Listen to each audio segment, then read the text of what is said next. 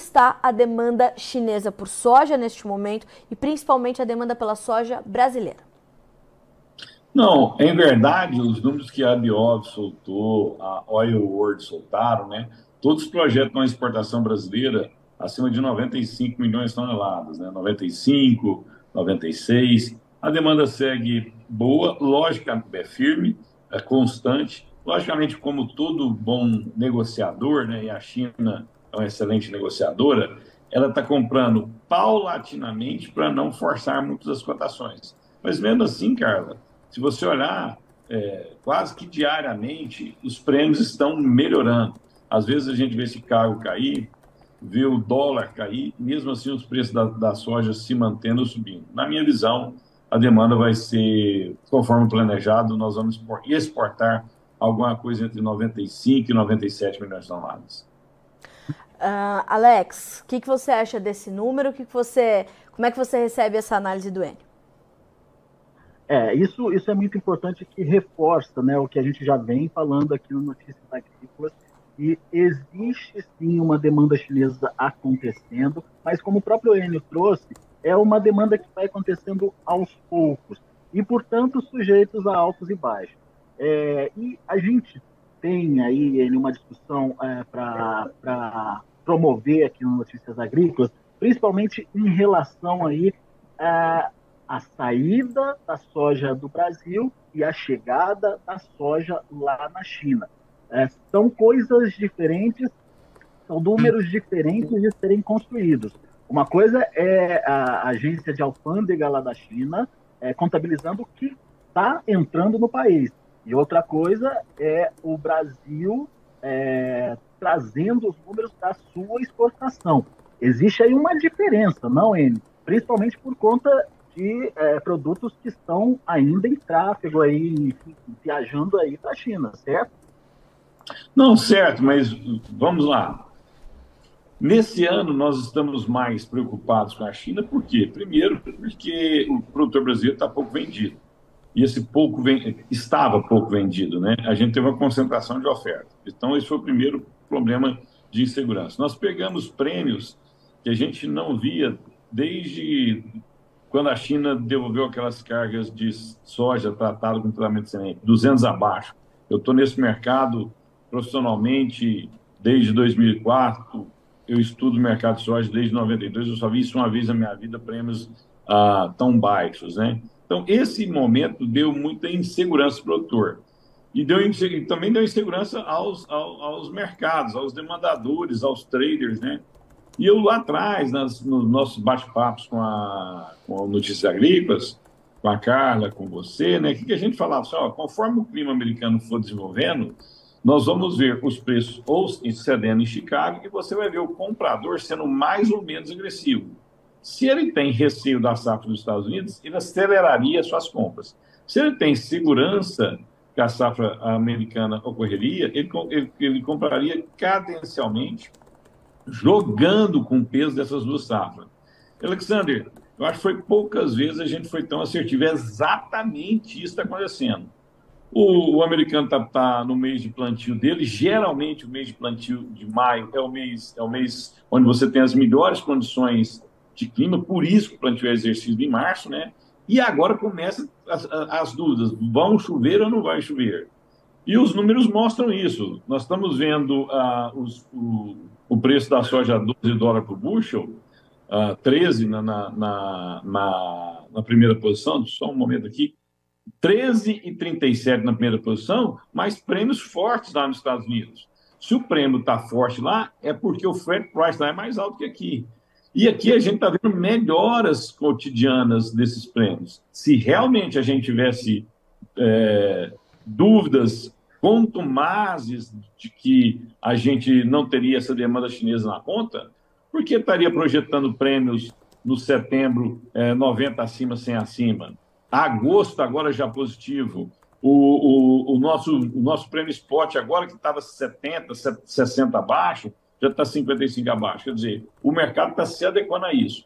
Essa semana, essas próximas duas semanas vão ser cruciais, né? Porque segunda-feira não vamos ter operações nos Estados Unidos, né? Memorial Day, e é, o feriado de proteção de homenagem aos, aos combatentes de guerra nos Estados Unidos, e mesmo assim Chicago está agora com alta, né? Quem comprar essa posição ou está vendido nessa posição agora, e aí eu gostaria que o produtor prestasse bastante atenção, terminou o dia de hoje, os touros e os ursos vão estar com enorme risco na mão. Quem está comprado, quem está vendido, se os mapas de chuvas começarem a melhorarem, quem está comprado tem um grande problema. Ele só vai sair da posição na terça-feira. Isso é 72 horas. Isso é muito, é muita informação saindo em 72 horas. Eu vou ter o, o clima se movimentando. Sábado, domingo, segunda, só vai sair na terça. Quem está apostando na baixa, se por acaso é, chove, essa pessoa acertou. Se por acaso não chove, essa, essa pessoa errou. Aonde eu quero chegar? Quem está movimentando muito agora são os funds. Os funds estavam longos na soja, estavam shorts no milho, estavam shorts no trigo, e agora estão, eles venderam soja para comprar essa exposição e agora está todo mundo em compasso de espera. Eu não sei o que vai acontecer, se vai chover ou não, mas terça-feira nós vamos ter um mercado muito volátil. Enio, uh, enquanto a gente vê né, toda essa volatilidade acontecendo e toda essa, essa expectativa em torno da oferta norte-americana, que certamente vai mexer com a competitividade ali da nossa soja e naturalmente da soja dos Estados Unidos, uh, e a China muito atento, atenta a isso, o quanto é importante da gente monitorar é, quanto de soja é vendida no Brasil, o quanto de soja sai efetivamente pelos nossos portos e o quanto dessa soja que leva pelo menos, né, em média, por favor me corrija se eu estiver equivocado, em média 40 dias para chegar até lá e esse tempo precisa ser contabilizado, o quanto é, é, é importante é, essa informação e principalmente como essa soja chega, em que condições de mercado e de margens de esmagamento ela chega na China, uh, para o entendimento do preço e para o entendimento do comportamento do consumo chinês em relação a essa recomposição de oferta, como a gente tem visto agora? Bom, isso é extremamente importante. O, um, um, grau de insegurança que nós estamos tendo a respeito do futuro são esses casos de Covid na China novamente, né? Uh, o mercado não espera que o governo chinês seja tão é, duro como ele foi anteriormente. Quando ele tinha casos de Covid, ele fechava uma determinada região, travava a sua economia e aí travava a economia do mundo. Nós estamos alguns sinais de alerta. Primeira coisa é o seguinte: a nossa oferta está crescendo mais do que a demanda cresce. A demanda cresce paulatinamente, constante. Agora, a nossa oferta está crescendo substancial. Se você olhar o que a gente produzia três, quatro anos atrás, que o Brasil está produzindo soja hoje, é um número muito forte. Do outro lado, nós temos também um, uma questão macroeconômica extremamente importante. É difícil o juro subir e commodity continuar subindo. Eu preciso ter um fato muito novo para isso acontecer, um fato muito sério para isso acontecer, um, alguma, alguma ruptura de, de oferta. Dito isso, se eu esse, esse acompanhamento desse care, desse carregamento de soja, desse volume de soja saindo, é fundamental. Agora, a gente tem semanalmente os dados da SESEX que você tem de exportação. Se eu não me engano, é, se nós pegarmos de janeiro até junho, que já está contratado, é, é, se você pegar o line-up de junho, se você pegar o que nós vamos fazer esse mês de exportação e o que nós fizemos no mês, no, nos últimos meses, de janeiro até agora, nós vamos ter mais ou menos 58 milhões de toneladas já contratadas. Eu, para fazer uh, as 90 e poucos milhões, vai faltar 30 e poucos milhões de toneladas e eu ainda tenho junho, julho, agosto, setembro e outubro. Sim, meses tranquilos para fazer esse volume. Uhum. Então, eu não. Realmente, é, se, se nós não tivermos nenhum fato novo em questão de sanidade, se nós não tivermos nenhum fato novo em questão de macroeconomia, e, e a gente pode ter, né, essa questão do, do teto de gastos dos Estados Unidos é fundamental, eu realmente, minha preocupação não é a demanda, a minha preocupação é, o produtor perder as oportunidades que o mercado vai dar. Alex? Você falou em oportunidades, Enio. É, como é que a gente alerta o produtor para ficar é, atento a essa possibilidade, a essas oportunidades? Quando ou de que forma elas aparecerão? O que, que o produtor tem que ficar atento? Que tipo de notícia vai fazer a diferença? Elas estão aparecendo realmente exatamente agora. esse mercado de clima é uma oportunidade. Ah, a, se nós tivermos boa safra nos Estados Unidos e um bom plantio no Brasil, é, é, é natural a gente ver esses preços cederem. O, o, mercado mudou. Nós não estamos com o mundo com, é, sendo inundado de dinheiro, nós não estamos com, com, com, com taxa de juros baixas, né? Nós estamos no, outro momento da história. A tendência é um novo patamar de preço. E o produtor tem pôr isso na cabeça. Ele tem que proteger muito bem a operação do ano que vem e aproveitar esses ralis de preço que nós estamos tendo. Toda vez que Chicago tiver uma alta de 20, 30 pontos, dólar acima de 5, 5 reais por, por dólar, é uma oportunidade de vender. E ele não precisa esperar setembro chegar, chegar. Ele pode vender agora para carregar no futuro. Você tem a soja disponível, você vende agora para ser executado em setembro, tentando capturar esses prêmios de setembro. Você pode é, vender agora e pegar essa curva do dólar, e, ou às vezes você pode até esperar.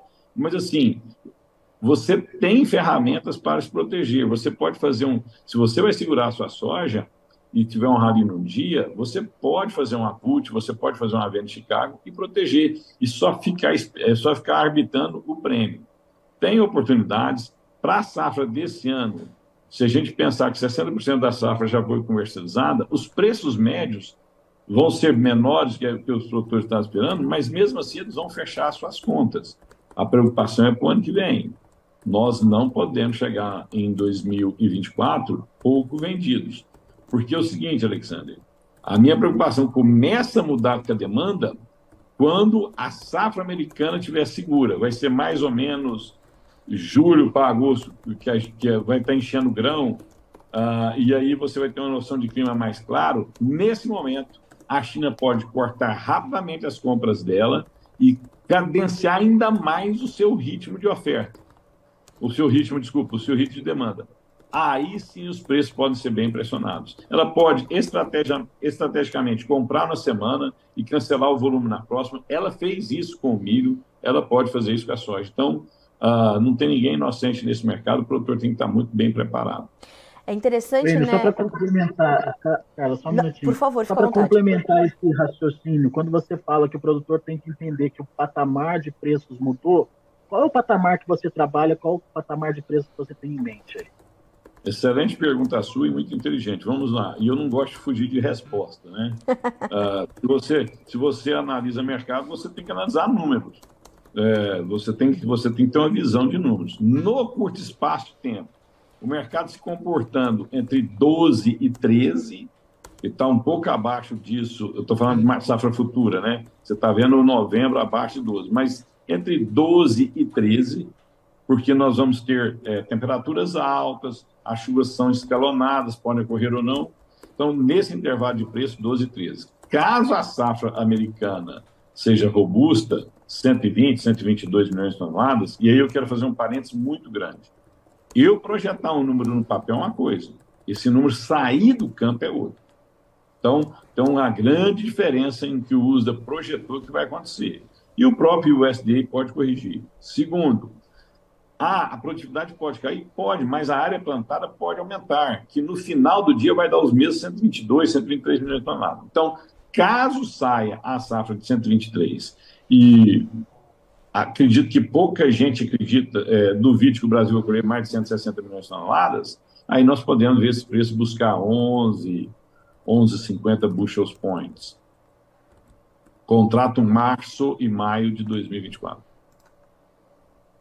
É, eu, eu, queria justamente trazer essa, essa importância, né, Alex, uh, que o Enio detalhou, dessa questão das oportunidades, dos patamares mudando, é, e desse entendimento que a gente tem que ter do atual momento e do próximo, porque o Enio cita essa questão da, da preocupação com a demanda, quando a safra, uh, da, da, demanda chinesa, quando a safra americana estiver mais segura, quer dizer, é, a gente pode ver uma mudança também no comportamento da demanda chinesa, a que o produtor pode se antecipar e começar a, a talvez avançar melhor com os seus negócios agora para a safra futura, Enio.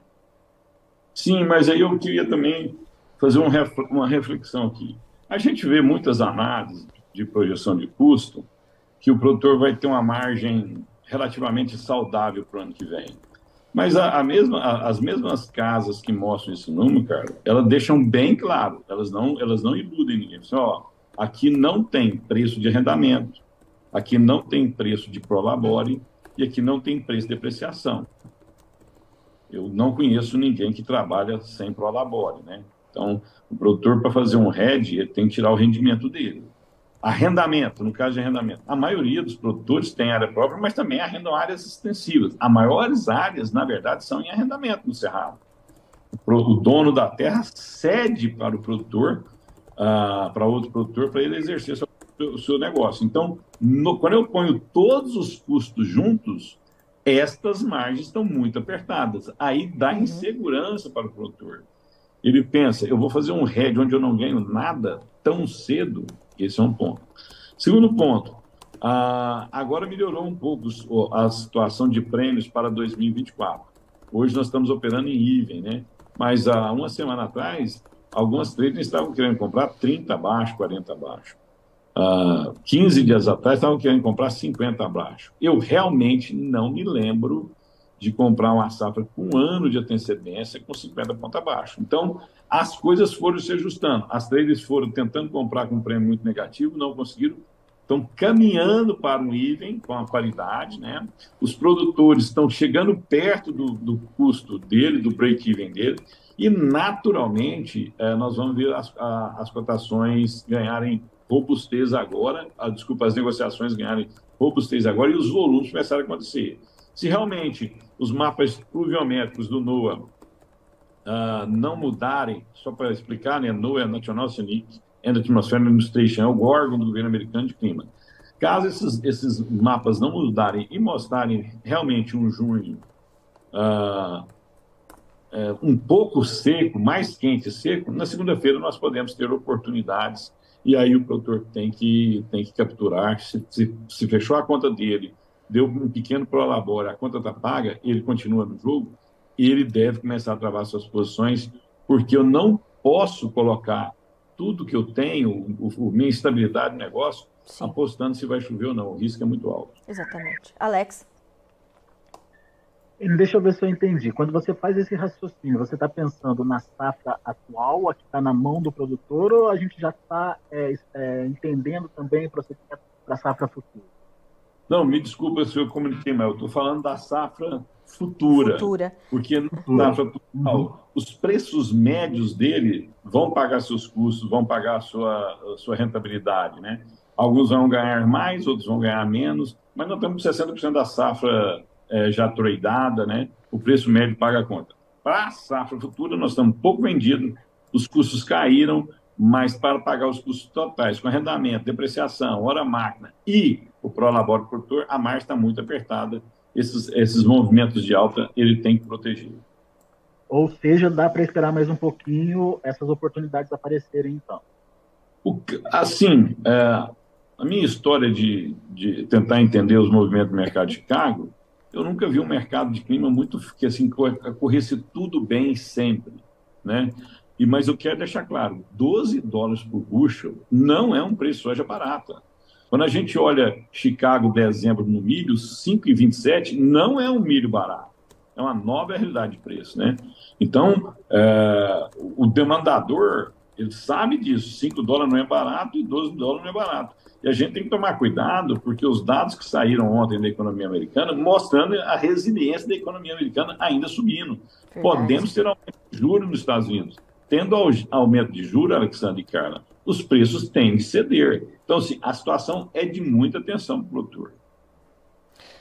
Bom, uh, a Enio, Alexander, eu acho que dessa forma a gente consegue já esclarecer algumas situações para o produtor, principalmente em relação a essa questão da demanda, que foi algo que preocupou muito a gente, viu, Enio, essa semana, porque estão circulando informações na internet, é, fazendo comparações do que sai de soja do Brasil com o que entra de soja na China, e isso fez o produtor se questionar, Enio, pra, pra, e queria entender, né, Alex, se realmente a China tinha, em algum momento, é, reduzido o seu apetite por soja. E a gente, com toda essa sua análise, mostra que não. Eles só estão, é, é, talvez com o seu ritmo mais escalonado, as suas compras ali mais, mais parceladas, porque sabem, portanto, dessa oferta robusta, mas o apetite continua e as oportunidades elas vão surgindo para o produtor, né, Enio?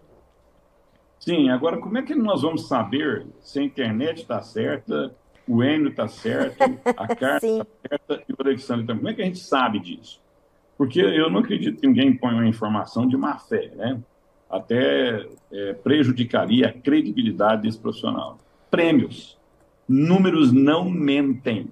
Números não mentem. Excelente. Se os prêmios nos Estados Unidos estão positivos, estão robustos, se o prêmio no Brasil estão subindo ou ficando menos pior, falando de um mês aqui, né? Menos pior, ah, despiorando, né? A cada dia, opa, então eu tenho demanda.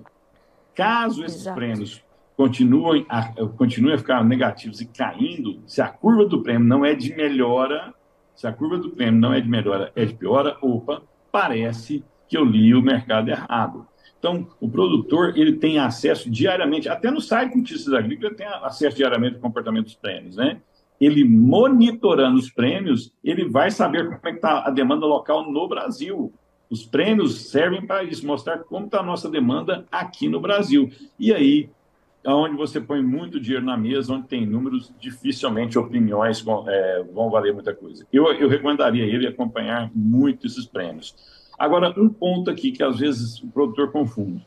Não quer dizer que prêmio subindo, eu olhar só prêmio, o preço da soja vai subir prêmio é um sinal de demanda ou não, de, de como está a relação oferta e demanda naquele ponto, naquela região do mundo, principalmente falando no caso do Brasil, como estão no Brasil.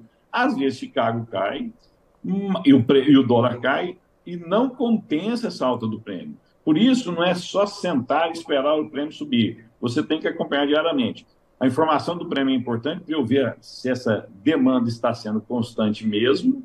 Segundo, não só demanda, né? Se a relação oferta e demanda está sendo constante, mesmo se supply e demand estão equilibrados e está subindo, mas também eu preciso ver qual é o meu flat price. Eu somando prêmio mais Chicago mais dólar, quais são as cotações?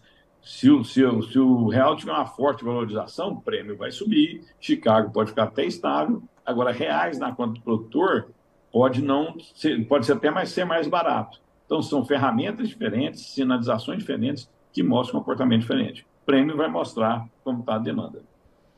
Enio, quero muito te agradecer. Oi. Alex, por favor, você tem alguma, alguma pergunta mais para o Enio? só, só, só, falando que é, é, isso aí, o produtor tem que ficar atento a todas essas questões trazidas aí pelo Enio. É muito pertinente tudo que ele colocou. Enio, quero muito te agradecer, viu, meu amigo, pela disponibilidade de estar aqui comigo, com o Alexandre e com a nossa audiência na manhã dessa sexta-feira. É sempre um prazer e uma honra para nós recebê-lo por aqui. Obrigada. Eu sou grato. É, às vezes é, o produtor fica meio inseguro, né? Porque está cada vez mais sofisticado esse mercado nosso. E a notícia boa, quanto maior sofisticação tem, mais volatilidade tem, oportunidades também tem. Só que os desafios vão ser maiores. Ah, se fosse para uma ferramenta, é, um conselho a dar para os produtores, né, é focar muito na gestão, focar muito em informação de qualidade e focar muito em dados, né? Acordar cedo, dar uma olhada no petróleo, olhar todo dia o prêmio, aí depois você olha Chicago. Olha, só, Chicago é uma fonte de informação importantíssima, mas ela, é, ela é uma fonte de informação. E pedir desculpa esse estúdio improvisado meu, que a gente está viajando muito, né? Está num quarto de hotel, nem todos os hotéis que a gente fica tem uma estrutura tão Imagina, robusta de eco. Imagina, a informação e a mensagem chegaram sem, como sempre, né, Alex? Com excelência.